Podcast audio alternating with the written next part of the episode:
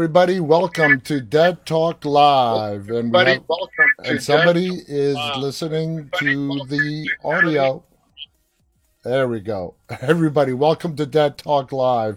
I'm your host, Viz, and today we are joined by our two producers in, as you can tell, very cramped space. Uh, we're going to be talking about Halloween Kills. So, spoiler alert, okay? I've never done this before, but I'm giving a spoiler alert. The movie just came out yesterday.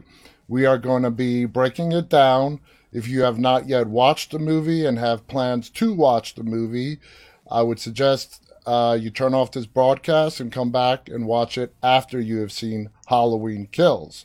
We're going to be breaking it down. We're not going to be holding anything back. Spoilers are going to be abundant. Uh, but before we get to the movie, first I want to welcome Marco Hi, everybody. And Efren. Hi.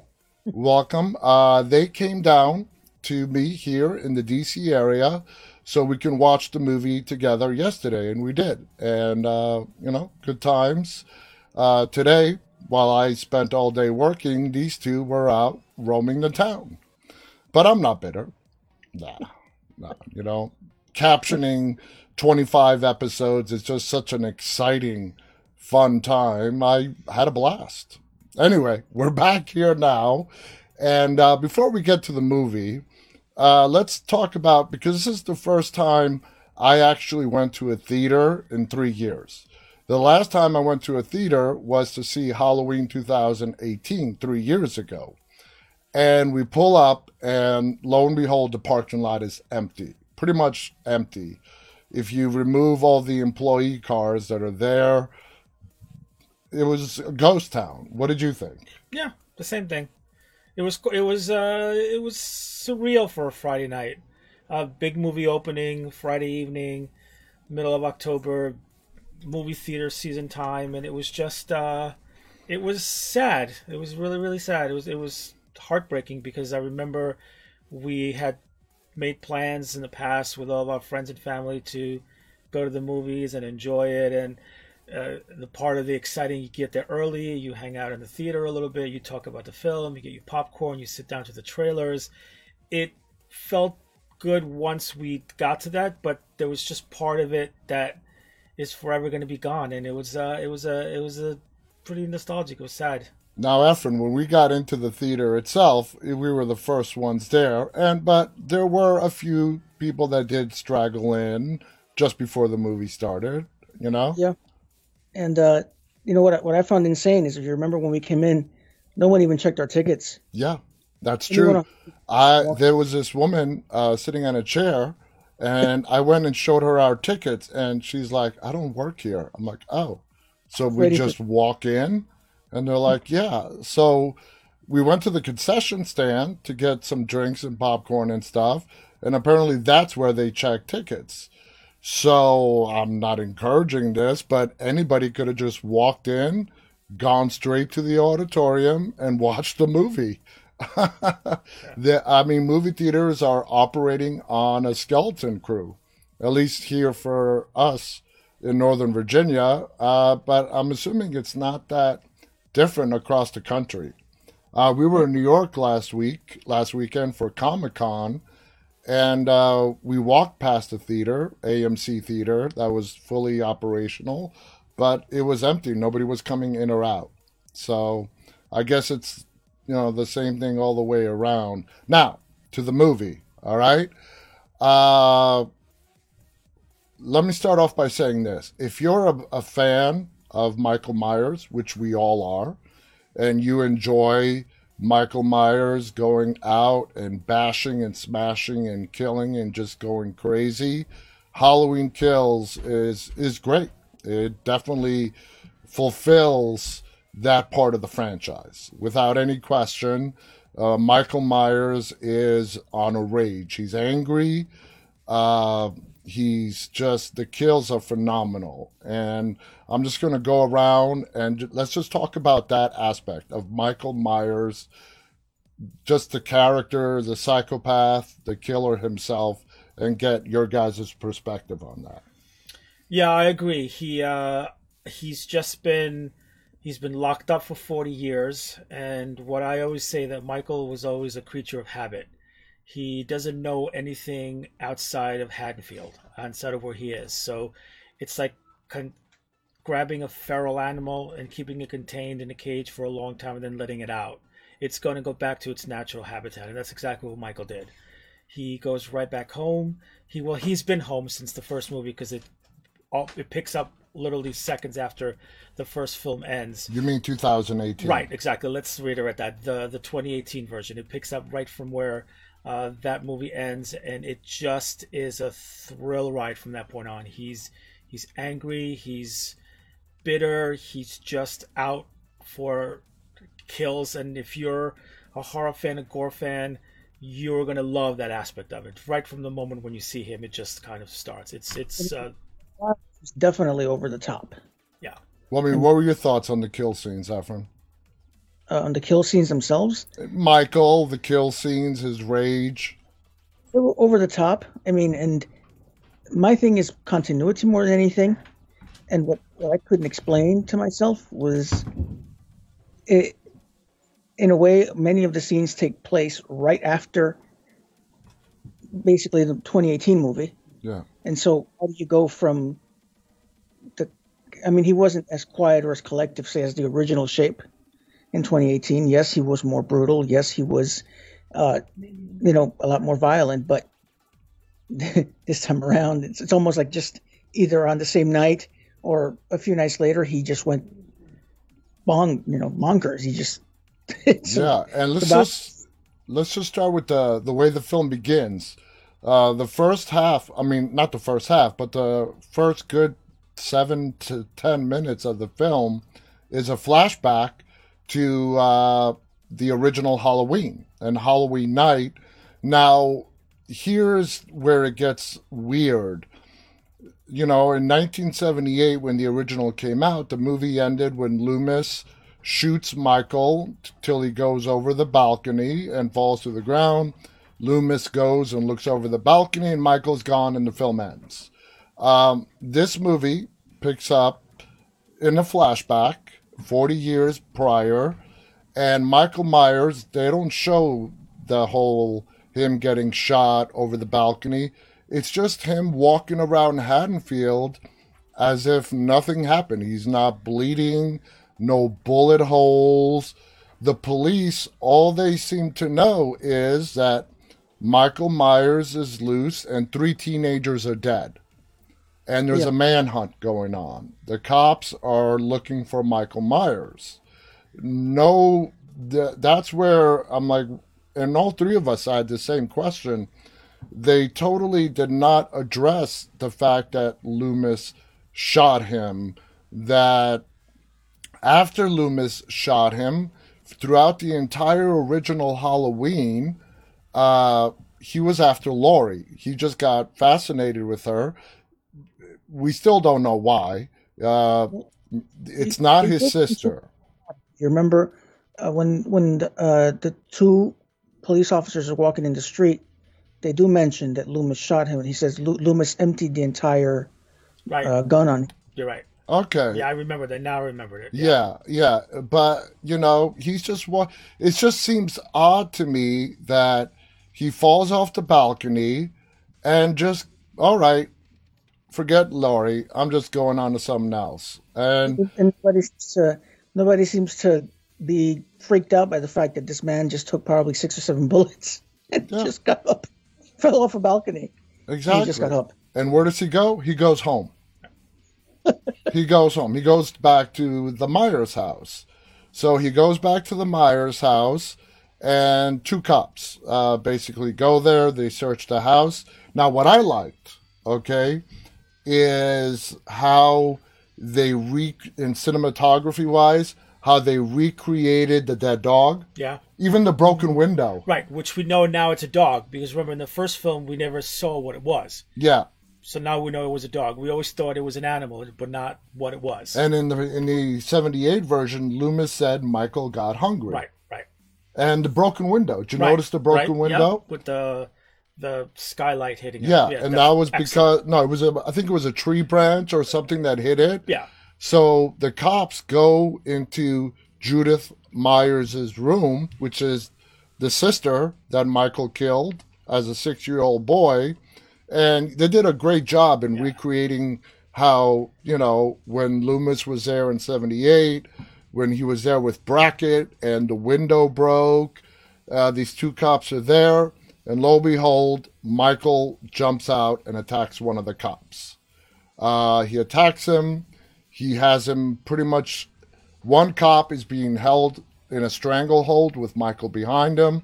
Another cop is in front of him who has to drop on him with a gun, but Michael is using the other cop as a body shield. So that cop is uh, what's the character? Frank Hawkins. Frank Hawkins. Okay, he's he was in Halloween 2018. He did not die, even though we saw that lunatic doctor of Michael's uh, attempt to kill him when uh, he he ran Michael over with his car in Halloween 2018. He's not dead. He is actually discovered by um, Andy's uh, Cameron. Cameron Elam. Yeah. Cameron Elam, yeah. she's discovered by her boyfriend and he saves him calls the cops and he's not dead he is not dead in uh in this movie he's very much alive but that flashback to 1978 he was the other cop that had to drop on michael while his partner was being strangled from behind. Now Efren, what do you think about how the events played out after that? Share what happened after that. Well, just the, the way the, uh, I mean, I, I that part of the movie I actually didn't mind so much. Um, I, I really liked the way they played off the original events. Uh, I like, I love the way they CGI Donald Pleasence into that one scene. Oh my god, that was amazing. They we have to spend a second talking about that.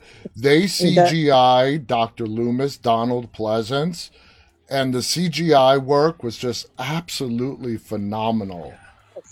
it caught you off guard. You were like, when Donald Pleasence shows up in that scene, even I, the hairs on my Yeah. arms, it's like, Oh, what's he doing there? Yeah, it, it totally took us all off guard. We were not expecting that. So here's this cop. He has a drop on Michael, who's using his partner as a body shield.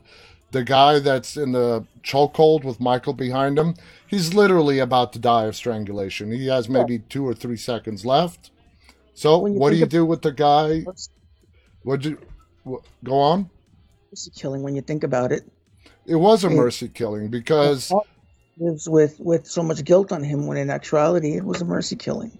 Yeah, uh, that other cop, you know, had to shoot, or his partner was dead anyways. Michael, he had like three seconds of life left. He shoots, but he gets his partner in the neck. Even but but you also wonder what it was he saw. He was looking out that window and he saw something. That's the whole theme of this movie. Right. Okay, why don't you expand on that? Well, like I always said before, the going back to other film franchises, we find a way of how the the mass murderer has a backstory. So I think what the the filmmakers in this new particular reboot is doing is that they're trying to give Michael a reason for his insanity. And like I think I said before, and I do believe, is that the house is the root of where Michael gets his evil from. And that's why he's obsessed with that house and he's obsessed with that room.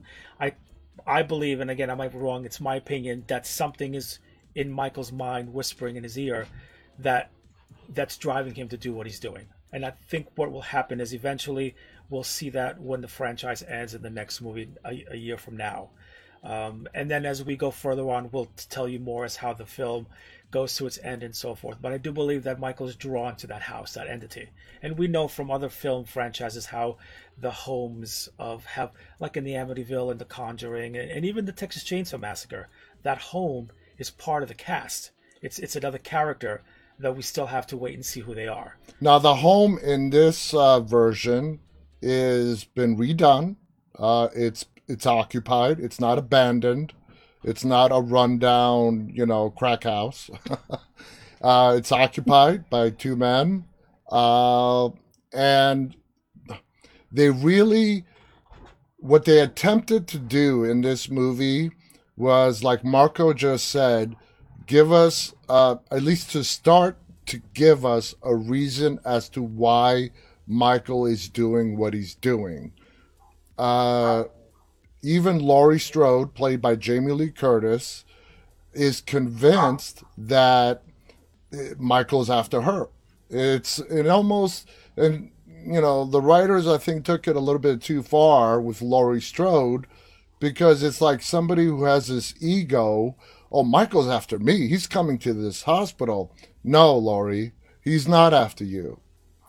You know, he just latched on to you in the 1978 version because he saw you come up and drop off the keys to that house because your dad was a realtor. And your dad asked you to drop the keys off because he was showing the Myers house. Michael saw her through the window. We know that from the 1978 original. Uh, but Laurie, and she's convinced herself and the people around her that Michael is after her. And for the last 40 years, she has lived her life thinking that Michael is obsessed with her. But from what we learned from Halloween 2018, Michael never even gave her a second thought after he mm-hmm. got institutionalized. Let's go back to the Halloween 2018 version when his doctor, who was a nutbag himself, brought Laurie to the house and he hears Laurie's voice. That's when Michael's like, Whoa, I remember that voice.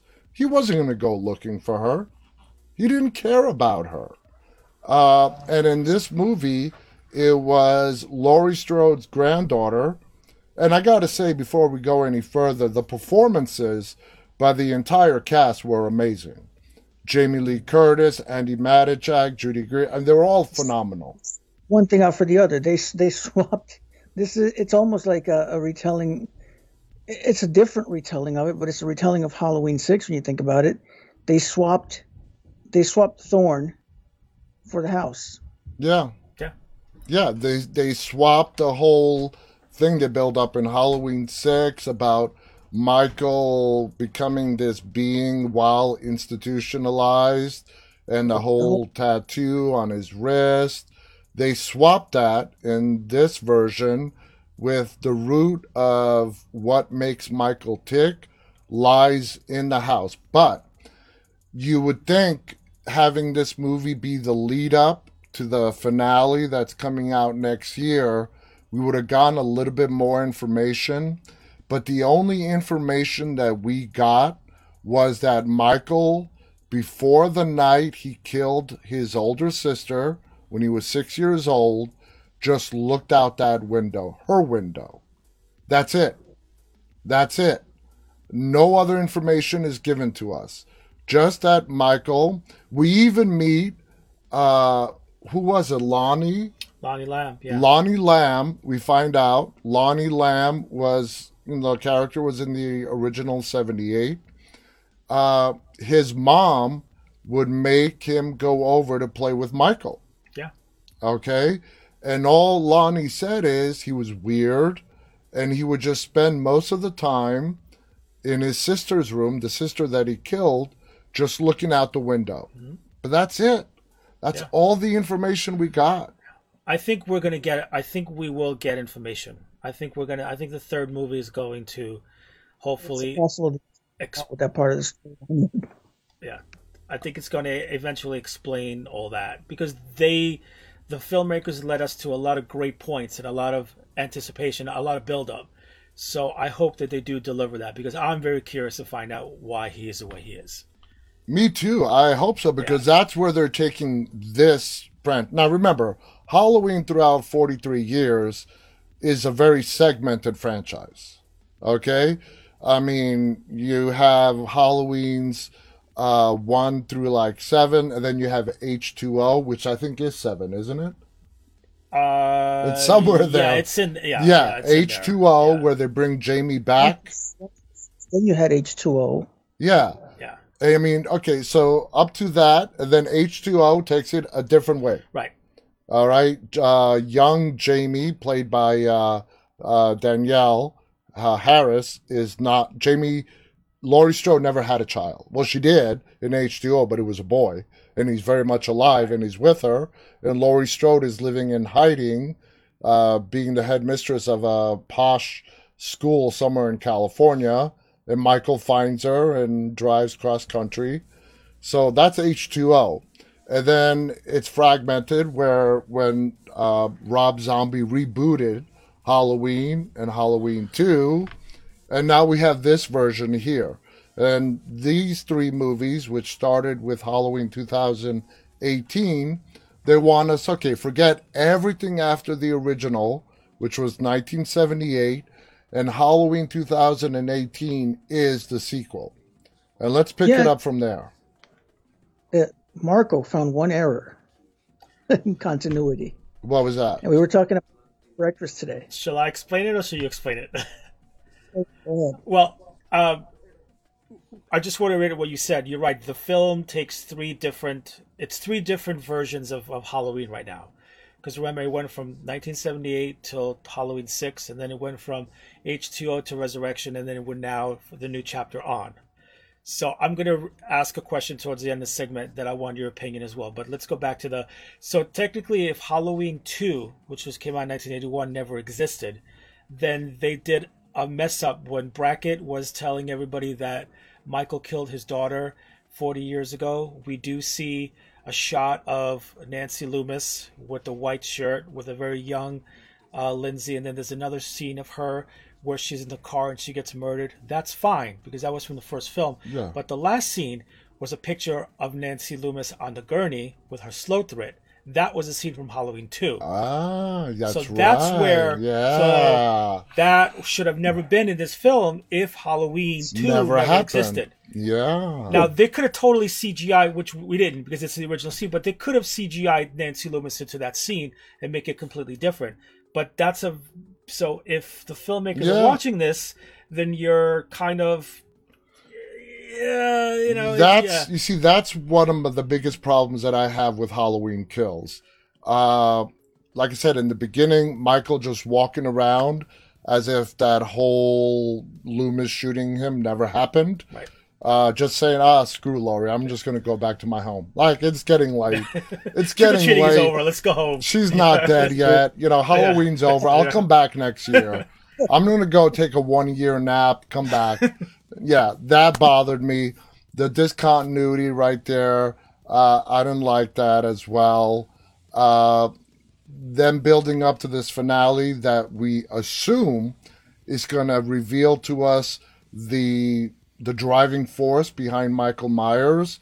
We got just him looking out a window. That's it. Don't expect anything more. You're not going to get it. What did you all think of that great scene when they're in the 78 flashback when they're all surrounding Michael and they the police start hitting him and they knock him out and then there's a shot where the great Loomis CGI goes to shoot him and then Hawkins as a young cop pulls the gun I off love his that. head.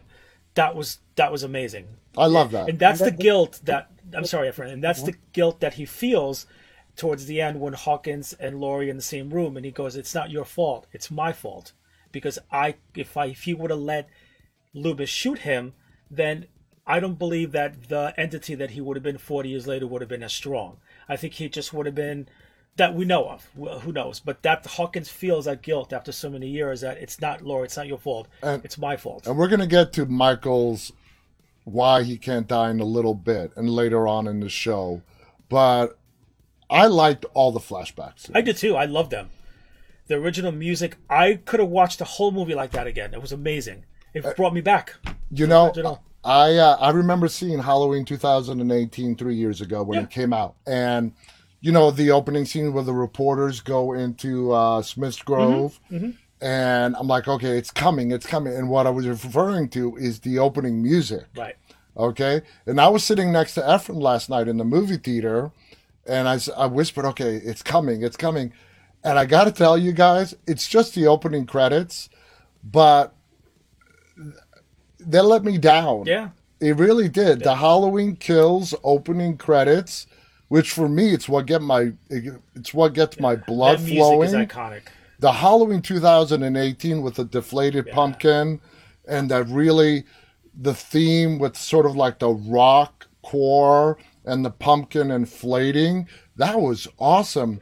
Here in this one, you see sort of a carousel of pumpkins with a candle in them, and the music is a the theme music is a lot more subdued. What'd you think of this opener, Efren? Uh, I mean, I, I loved it. I actually have a T-shirt like that. of this opener of Halloween Kills? You liked I- it? I oh re- wow! Okay, that surprises me. I I I, I mean I, I loved it. I didn't like You know, it. and- I, the music was Like- too subdued for me. Just like you know, your heart's beating faster. You're like, here it comes, here it comes. You know. I, so it it's just the anticipation. yeah, well, and We're that's what, fans, waiting for it. And that's what I was waiting for is when because the entire up until that opening theme is the night it's 1978. It's an entire flashback, and then they go to the opening theme. I'm like, okay, it's coming, it's coming, and it's just they took the Halloween theme music, which they alter in every movie. That's fine.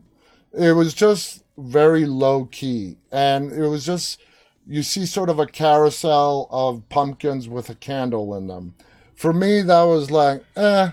I didn't have an opinion. I was so mesmerized by the scenes before that that I was just kind of like, I, I, I didn't have an opinion of it. I didn't love it. I didn't hate it. To be honest with you guys, I didn't even pay attention to that because I was so overwhelmed and amazed by what we saw prior to that. Because we had a good 10 minutes of flashback before Oh, yeah. that came on the screen.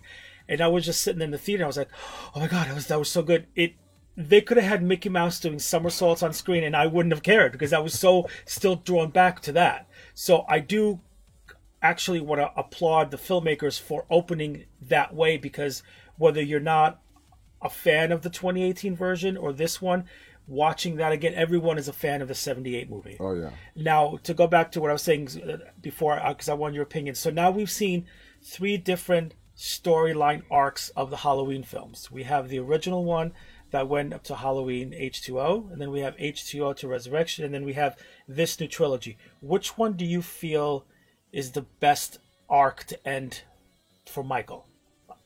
From what I we've still- seen so yes, far, and and and, let- and let's pretend that we're that in your mind you have Halloween ends the way you want it to end, the way you wanted to finish it. How would you feel? Like, which one do you think is the best one? well, if it's uh if the third one really shifts course from the second one and they give us uh, a nice good ending to Michael Myers and when I say good ending I will say right now if they make it completely paranormal as to why Michael is what he is I will be disappointed Okay, and I'm a huge paranormal right. fan Okay, no, that's fine. but uh, for me it's the original How about you, F? It was the original too. Yeah. yeah Okay. You know. Now let's go. Say that I again. like I the Thorn the, the Thorn storyline on myself. yeah. So I'm a big fan of it. Yeah. Yeah. He's I- got the it- tattoo. He's got Yeah. the tattoo. Yeah. So So let's go to this part now. All right. Let's talk about the characters that they brought back. They brought back uh, almost everyone from the original. Brackett, the sheriff. Charles Cyphers, Uh, they brought back Lindsay, Kyle Richards. the girl that Annie was babysitting, and Tommy Doyle. Yeah. And Tommy Doyle is the one that Laurie Strode, Jamie Lee Curtis, was babysitting. They brought back Nurse Marion, Yep. Marion who- Stevens. who's played Uh, by Um, Nancy Stevens plays Marion Chambers. Chambers. Yeah, they brought back Marion's character. Uh, so before we move any further, uh, not dissecting their characters, but just the fact that they brought those characters back, necessary or not necessary? I think that was just for the fans. I agree. Not, necessary. Not necessary. I mean, I, I first of all, I find it very unrealistic that a character like Lindsay, played by Kyle Richards, who you can tell from the beginning of the movie has a lot of rings, is very. You could tell she's an artistic woman. She wouldn't be living in Haddonfield forty years later. I'm sorry, Tommy maybe because he's friends with Lonnie and all that. Oh, we're gonna get to Tommy yeah, in a bit. but I don't see Lindsay living in Haddonfield after forty years. the nurse she never even lived in Haddonfield. so, Evan, what do you think? Necessary or No, I mean the the nurse she never even lived in Haddonfield. No, that's true? So why was she there? yeah, the only thing I could think of it was they are celebrating. Well, celebrating is a bad word. Forty years since the Michael Myers incident. Commemorating. That's the only reason I can think of as why she's there. Yeah, but did they celebrate 30 years or 20 years that that we didn't see? Is it something that exactly? So I don't know. Yeah, I great for the fans. I love to see them, but unnecessary. It just I mean, the actual the fact I I liked that the actual actors yes, who were in the '78 got brought back. Uh, Brackett and Nurse Marion. Those Yeah. are the only yeah, two, yeah, right? No, and Kyle Richards. Lindsay, that was the real yeah, Lindsay. Kyle Richards, the Real Housewives of Beverly Hills. If everyone knows who that she is. Oh, yeah. so that is the real Lindsay Yeah, from that's- the that's Kyle Richards, yeah. Okay. Okay. So I like that. Yeah, I like the fact that they brought back the actors. Now, with that said, let's talk about Tommy Doyle in this one, uh, played by Anthony Michael Hall, who's a great actor. To reiterate that, just before that, you know, they originally asked Paul Rudd to come back. Now, explain who Paul Rudd is in the franchise. Yeah, so for so Paul Rudd was actually Tommy Doyle in Halloween Six: The Curse of Michael Myers, which actually explained his origin, and that was one of Paul Rudd's first films. And when uh, David Gordon Green approached him for the role, he really was interested, but they just could not come up with an agreement because he was too busy filming uh, the Marvel Universe films and so forth. But I think that would have been a great role for him to come back to. And for those guys who don't know who Paul Rudd is, he plays Ant Man in the Marvel Marvel Cinema Universe, uh, the Avengers, Ant Man. That's uh, he played Tommy Doyle in Halloween Six, so that's who they wanted, but ultimately didn't work out. And they brought in Anthony Michael Hall, who's a brilliant actor. It's just that we're now we're going to get into the writing for the character of Tommy Doyle. Tommy Doyle's uh, character was completely botched in this movie. Completely botched. Tommy Doyle rallied a mob, got an innocent man killed in the movie, and was nothing but a hothead. And he was full of corny one liners in the movie. He goes up to Lori while she's laying in a hospital bed and he tells her, Lori, you protected me 40 years ago. Tonight, I'm going to protect you. Very corny, very cheesy. Just the character of Tommy Yeah. Just, what did uh, you think?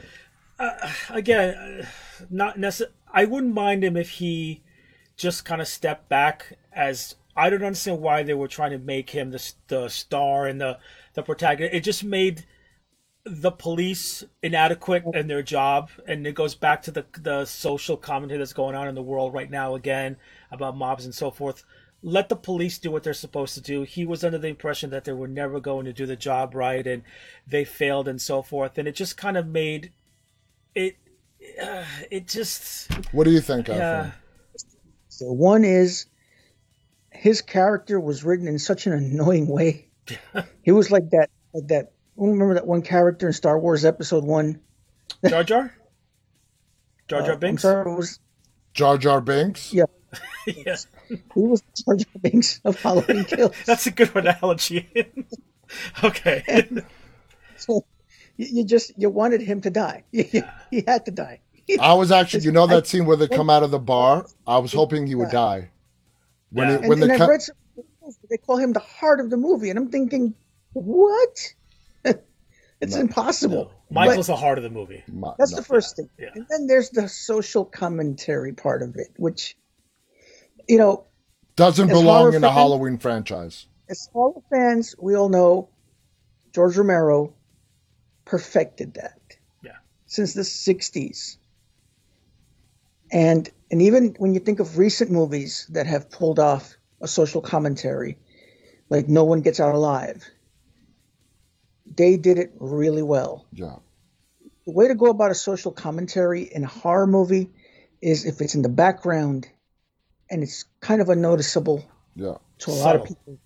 So let me explain how they did it in Halloween Kills, the social commentary that Efren is talking about.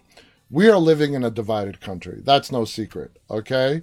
Uh, the the country is divided, and they put that into this movie, and it played out when Tommy Doyle got pretty much the whole town riled up uh, with this very stupid, cheesy line Evil dies tonight. And everybody was chanting, Evil dies tonight. Evil dies tonight. It became annoying. And if you guys remember from Halloween 2018, uh, a lot of the inmates uh, escaped from that bus. But there was one inmate that had not been caught yet and was still on the loose. It was the guy in 2018 Tivoli, the one with the umbrella. with the umbrella in the beginning when the journalist in 2018 tried to approach Michael. He's still alive and they bring him back for this one. Uh, this is a man who needs to be in a mental hospital. He's sort of like a gentle giant. He's not dangerous to anybody and he's scared. Uh, he doesn't know where to go to find safety. He was being transported from one hospital to another. The next thing you know, his bus now we know was rigged and got into the accident so Michael can escape. He finds him his fi- he finds himself in the hospital looking for help, and uh, everyone because of Tommy Doyle's character thinks that's Michael Myers. So he gets Tommy Doyle's character, played by Anthony Michael Hall, gets everybody riled up, and the whole mob goes after this poor uh, patient. And uh, Laurie's daughter, played by Judy Greer, what's her character's name? Karen. Karen. Uh, Karen realizes that that's not Michael Myers. So what she does is she locks him in a corridor, uh, a hallway, with doors on either end of the hallway. Now, this is where the social commentary, like Efren just said, becomes blatantly obvious. Both sides, uh, each door in the hallway is surrounded by a mob of people that think that's Michael Myers and they want to kill him. And in the middle, you have this patient who is scared for his life. So what does he do? He breaks the window. He jumps on. He gets onto the ledge and jumps to his death. Sort of like uh, metaphorically speaking, he is America. America is divided, and he's gone off the cliff. It was just so, I you know, I have no problem with social commentary. Horror is a great place, is a great genre for social commentary, but it was just like Efren said, if it's done nicely, subtly, and it blends into the storyline, it's great. But the writers and the director went out of their way. Again, David Gordon Green is a great director.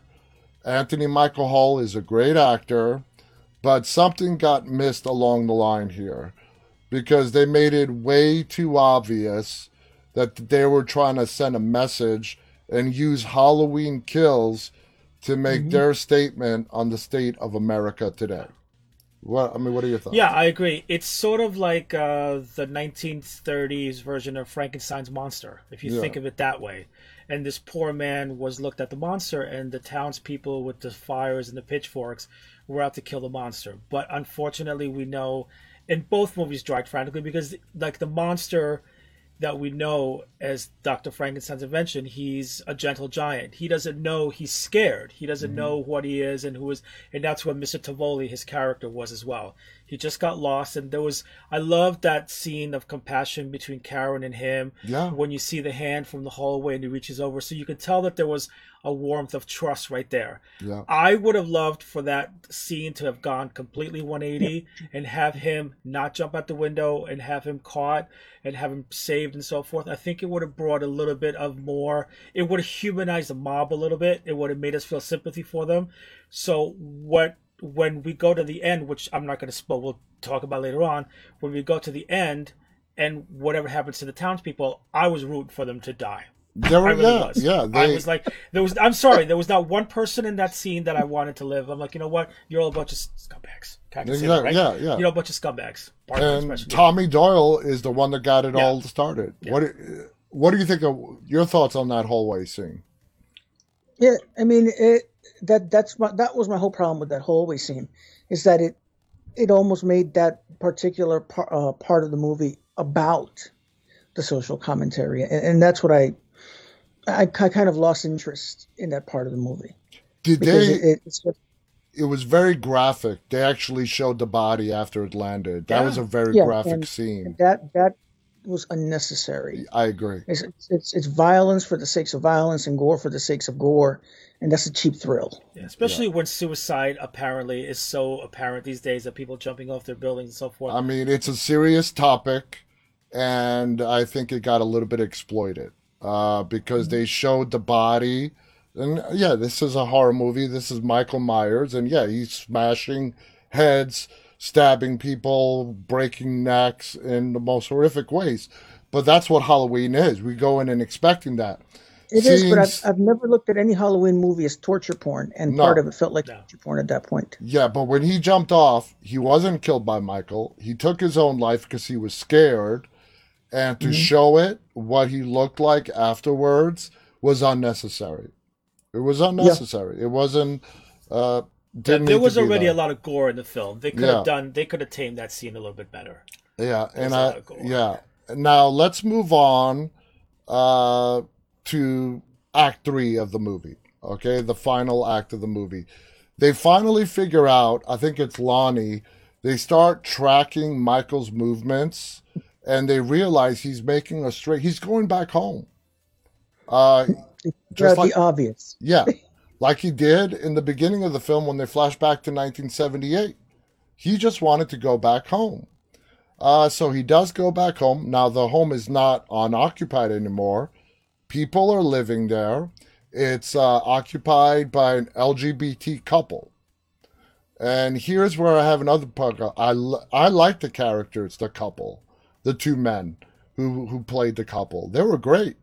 It's just this you know, real fun couple. Yeah, they bought the Myers house because it was the Myers house, but you mean they were just a nice, normal couple.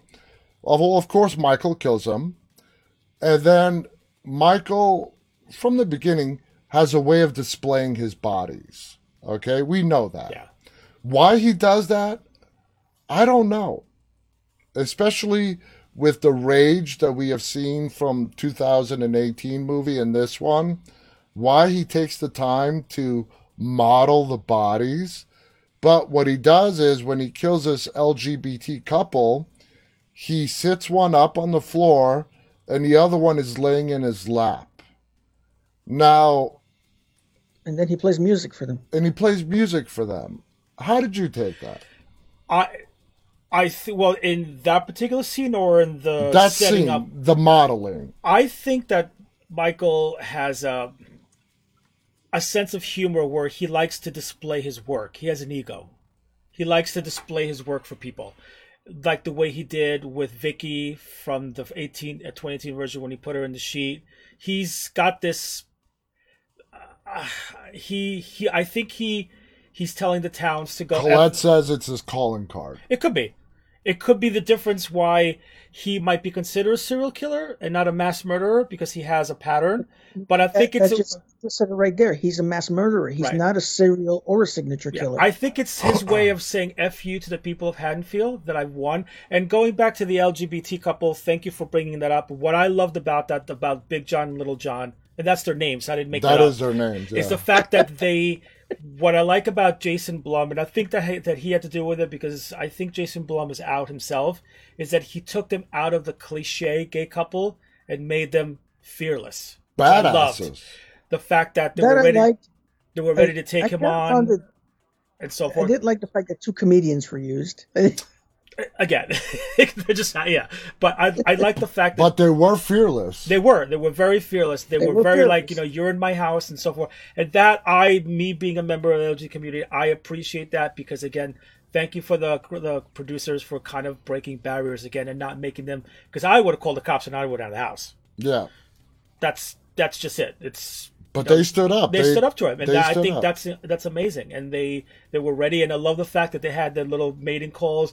Big John, Little John, they knew that where they were in the house. I thought that was very well done to kind of know that you're around, and then that moment when you don't hear Little John, you're like, okay, we know that something's wrong.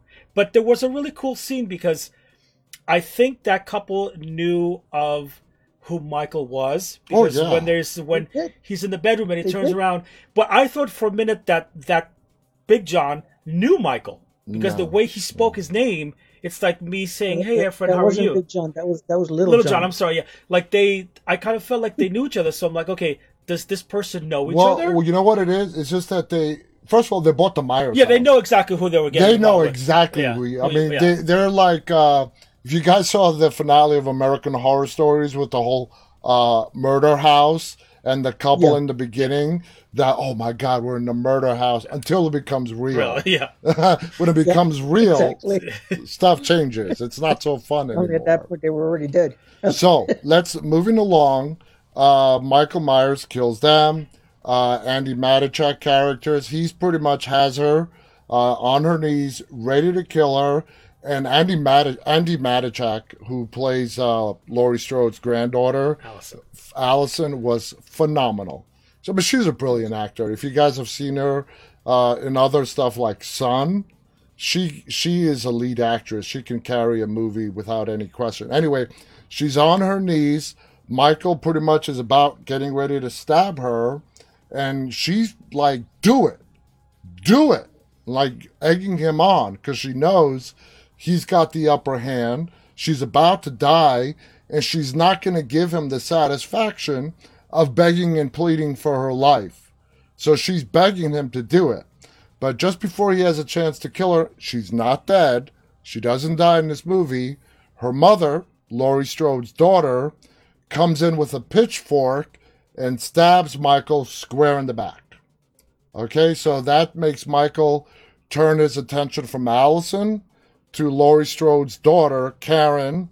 And what she does is she leads him out of the house onto the street, and then she looks at him and says, Gotcha.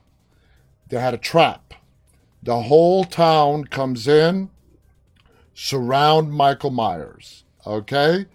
And uh, what I forgot to mention, and it's huge, is uh, Michael gets unmasked. Yes. Was it Allison or Karen? that- Karen pulls his mask and Yeah. she has it. She goes, "You want this?" She goes, "Come and get it." That's what she used to lure him out. She got his mask off.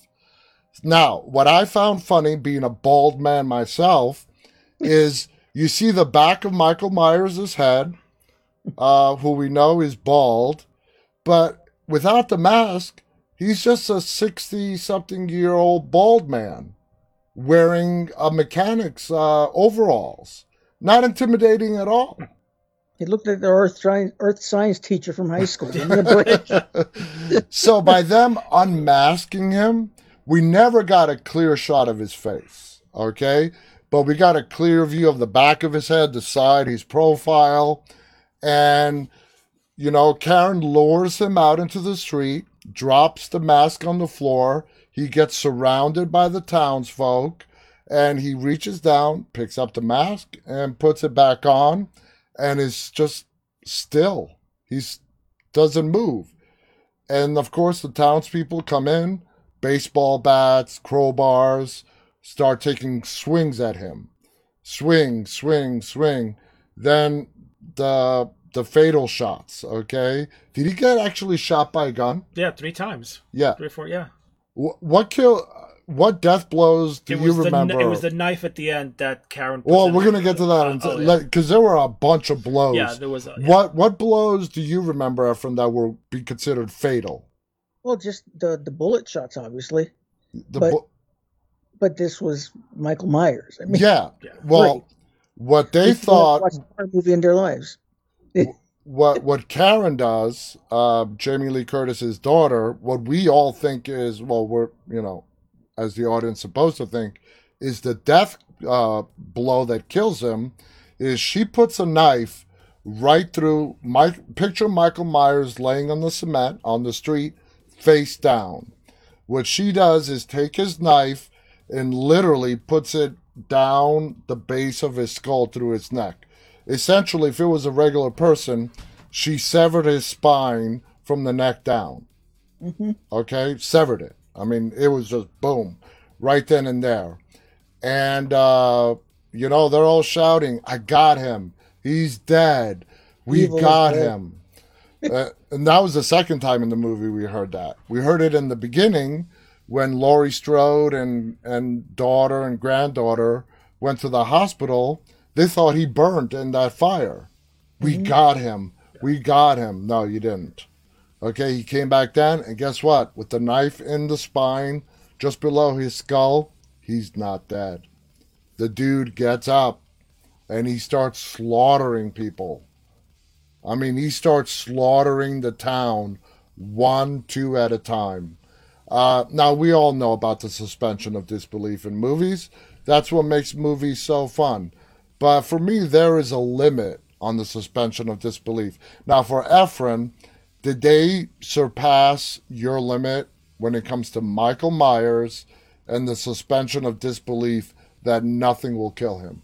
They actually did it with the fireman.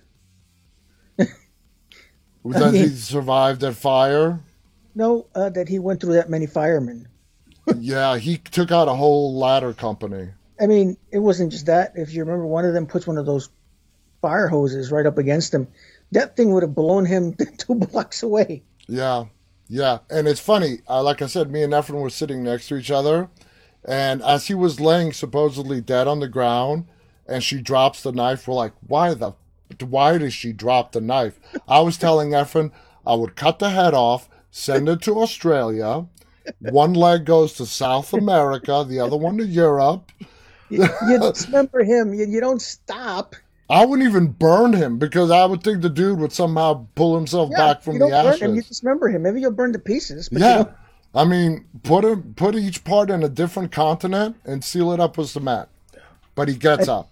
Yeah, I He love that up. scene Consider where ourselves. you see his hand kind kind of moving towards the knife, Yeah, and then it just kind of, and then the next set of scenes are just like a ninja movie. Like p- picture Kill Bill when the bride is massacring uh, or O-Ren's army. yeah, Just uh, you know, cuts and knives and stabs, and you know, again, he, they do kill Sheriff Brackett. The- He does kill Tommy eventually. He does get. A, though we assume he killed him. He gets a knife through his stomach, but. That's hope- where I oh, I hope ear- they don't bring back. I Yeah, mean, I oh, hope that God. that's where that's what like I said uh, up earlier that those people were part of the mob. I was happy that they were gone. If mean, I they- hear that Tommy Doyle is coming back in the third one, that's a strike already before I even see the I know. movie. I, I, I really would think twice about even watching it. Yeah, if they if they bring back the cat, if he's not dead, I would be like, oh my god, oh my god. So uh, Michael's alive. I just take that scene of him butchering the town. I thought that was phenomenal. that was great. That was absolutely that was David Gordon Green at his at his best at what he does to give you the shock factor, the value. It again that particular scene, I was rooting for him But you because know I what? knew I knew what the lynch mob did earlier. That's what I'm saying. After Uh, the unmasking, for me, it was watching Mr. Wise. but do you think that that mask? Because if you science notice, teacher slaughtering a crowd. yeah. And I just can't see it anymore. But Efren, notice something else. When he took the mask off, when Karen took his mask off and he was vulnerable, you could tell that he was vulnerable. That mask gave him it just provided him like the the confidence and the strength that he needs to be who he is. Look So- what Colette just said, just what, what you think as well. He has to die in the house. Yeah, see? That's what Marco said, Colette. The only way to kill Michael, uh, because we're running out of options here, is he has to die in that house. Right. And I have no other better Yeah. explanation. And that uh, we'll talk about that if we have time. We'll we're almost out of yeah, time. Well, yeah, well, so going back to finishing after that, we do see him the scene, and then there's kind of like a quiet scene where where Karen and the police are outside. I think it's the the Myers house, yeah, it is. and they're talking, and then they think it's over, and then there's I I forgot already, but there's a shot where he's looking inside his bedroom, and and oh, Karen's in the house yeah, and Michael comes behind him, and again, a spoiler, he does end up butchering Karen to death. Yeah, So she yeah. does die in this movie that we know of, supposedly. supposedly. 'Cause- And 'cause then now he's, he's now he really is the boogeyman. He yeah, can just and now hear and he's yeah, and the movie ends with the the theme song and him looking out the window like the way he did as a child years ago. So obviously, we're going to see the conclusion of that in the next chapter. And I want to do mention, okay, Halloween Kills pays tribute to the original Halloween, obviously. Halloween 2, and a lot of people are going to miss the tribute to Halloween 2. I'm going to tell it to you. I think Efren might have missed it too. And Halloween 3, uh, which is not a Michael Myers movie. No. Halloween But 3. that's se- actually my favorite scene is when they pay tribute to Season of the Witch. Yeah, okay. They use the three masks used in Season of the Witch. For anybody that's seen Halloween 3, they use them in, in Halloween Also in, in, in the first one too, in yeah, 2018. yeah. The witch, the pumpkin head, And the skeleton. and the skeleton. They use those three masks uh, in this movie. Uh, very obviously, it's prominent. It's cool. Now, the Halloween 2 reference, that's literally a split second on the screen that I caught. I don't know if you guys Yeah. caught it. When they're outside of Haddonfield Memorial Hospital, uh, the paramedic, they show his back, his uniform. It's the same logo, Efren, from the original Halloween 2 logo of the hospital. Okay. Yeah, it's a split second. It's HMH. Had Yeah, it was the same logo, everything, and it's a split second. So that was a tribute to Halloween 2, Halloween 1, that's obvious, and Halloween 3, the masks. Uh, you know, it's cool that they pay tribute to the first three movies. I think it's cool that they acknowledge That- Season yeah, of the was a Witch. Yeah, tri- I- to Halloween 4 too, you know. Yeah, yeah. What do you, I mean, we've all said Halloween 3 on its own, not with the Halloween name, is a good movie. It is. Yeah, it's just that they attached the Halloween name to it, and that's why it went down the wrong path. We're pretty much out of time, but before we go, I want to go around the three of us here, and on a scale of 1 to 10, obviously 1 worst, 10 to bad. Efren, what do you rate this movie? Uh, for me, it's going to be a 4. Marco? I really was unhappy. Uh, if we take out the hospital scenes, No, and no, you the way take out is, the movie, Uh, yeah. I would say I'm going to give it a seven because I really enjoyed the kills and I really, really love the flashbacks. I'm gonna. I've been thinking about this all day as well, and I'm gonna go with a four Wow, as well. killed it. Yeah, yeah, yeah. It was. Uh, the story was very the just within this movie, it was very fragmented. There's a bar scene, then there's the hospital, and then there's Michael, and that's perfectly fine in film. But it Didn't know what it wanted to be. but in a good film, it all gets tied together. And the perfect example I have on how that was done brilliantly is Doctor Sleep. Doctor Sleep starts off with three. Uh, you think you're watching an anthology until it's beautifully tied together in the last act. Mhm. In this movie, they never tied all the different segments together. It just simply it's just done sloppily. yeah, it was sloppily. I wish there was a better word, but it was just three dis not three, there were several disorganized fragments and it puts together this 100 minute movie, you know? So overall Halloween 2018 got me so juiced up. It was such an amazing film to reboot this franchise. And I don't know where they went wrong with Halloween Kills. Now, we still have one more to go that's coming out next Halloween. Let's hope they really give us, you know, maybe finally an explanation as to why Michael is why he is and why he does what he does. Last ti- thing before we go, what are your expectations for Halloween Ends? Well, it, it, a spoiler says that it's it time jumps the next film, so I have a feeling it's going to be a year later. And uh, according to the scene at the end between Hawkins and Laurie, where they talk about evil dying and evil being back to the house and so forth, I would love. I want this chapter to end well and i really want they to put michael to bed but i want him to put to bed in a way where it explained to us why who he was. Because if obviously we know that he is the boogeyman. You can't kill him that easily. But there's got to be a way that they have to figure out that that ties to them. So i'm really looking forward to it. I am really looking forward and see and so forth. So, what are you looking forward to for the last one? Well, what do you Uh, hope I- to see? I'd like them to see them make Laurie even remotely relevant to the story anymore. right She wasn't relevant in right this one. i think allison is going to take on the helms in the third movie especially now that she finds out that her that her mother's dead Beyond that, what I mean, is that all you what you're looking for for the end for the last movie, Efren? I mean, what do you Uh, no, what what do you want? I, I do want to. I, I want them to make. First of all, I, I want them to kind of explain Michael Myers' rage. yeah, He- In every other Halloween, yeah, the kills were always some were creative, you know, some were like any other slasher movie, and and yeah, as a fan, I kind of watched them for that too. But the brutality went over the top in this one, Mm-hmm. to the point where after a while, I was like, okay, enough already. Come on, for me, it's, it's cool. yeah, for me, it's very simple.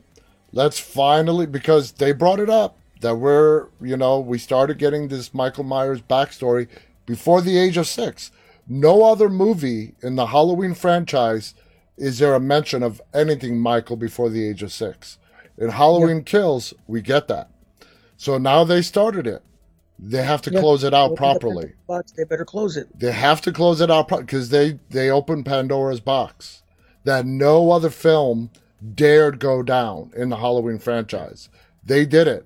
Now, let's uh, hope they close it out well. Uh, the only thing I would be disappointed in, well, that I have thought of, if they make it a completely supernatural paranormal thing. The paranormal does not belong in the Halloween franchise. This is not a demon. This is not a demon possessing. I mean, it was like Friday the Thirteenth when they, you know, uh, Jason when Jason goes to hell. Yeah, yeah, It was going too far sometimes, yeah. you know. So that's all I want. They open the box. You close it out properly. I do agree with you with the the story prior to him being six years old.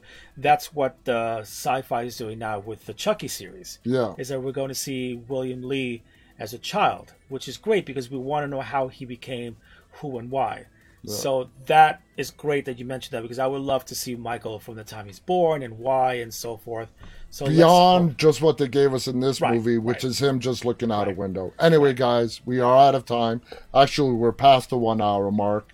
Thank you so much for tuning in. Uh, thank you for those who didn't watch, who are planning on watching.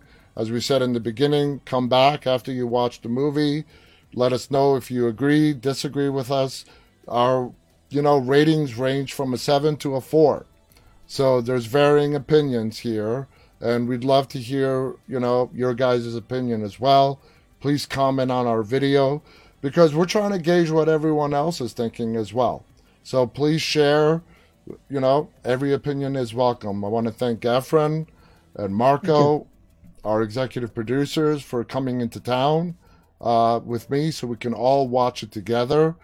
It's been decades since all three of us have been to the movies together, and that alone was worth it. Right. So thank you guys Exactly. for coming down. And until next time, guys, on behalf of Efren, Marco, and myself, stay safe and always stay walking. Good, Good night. night, everyone.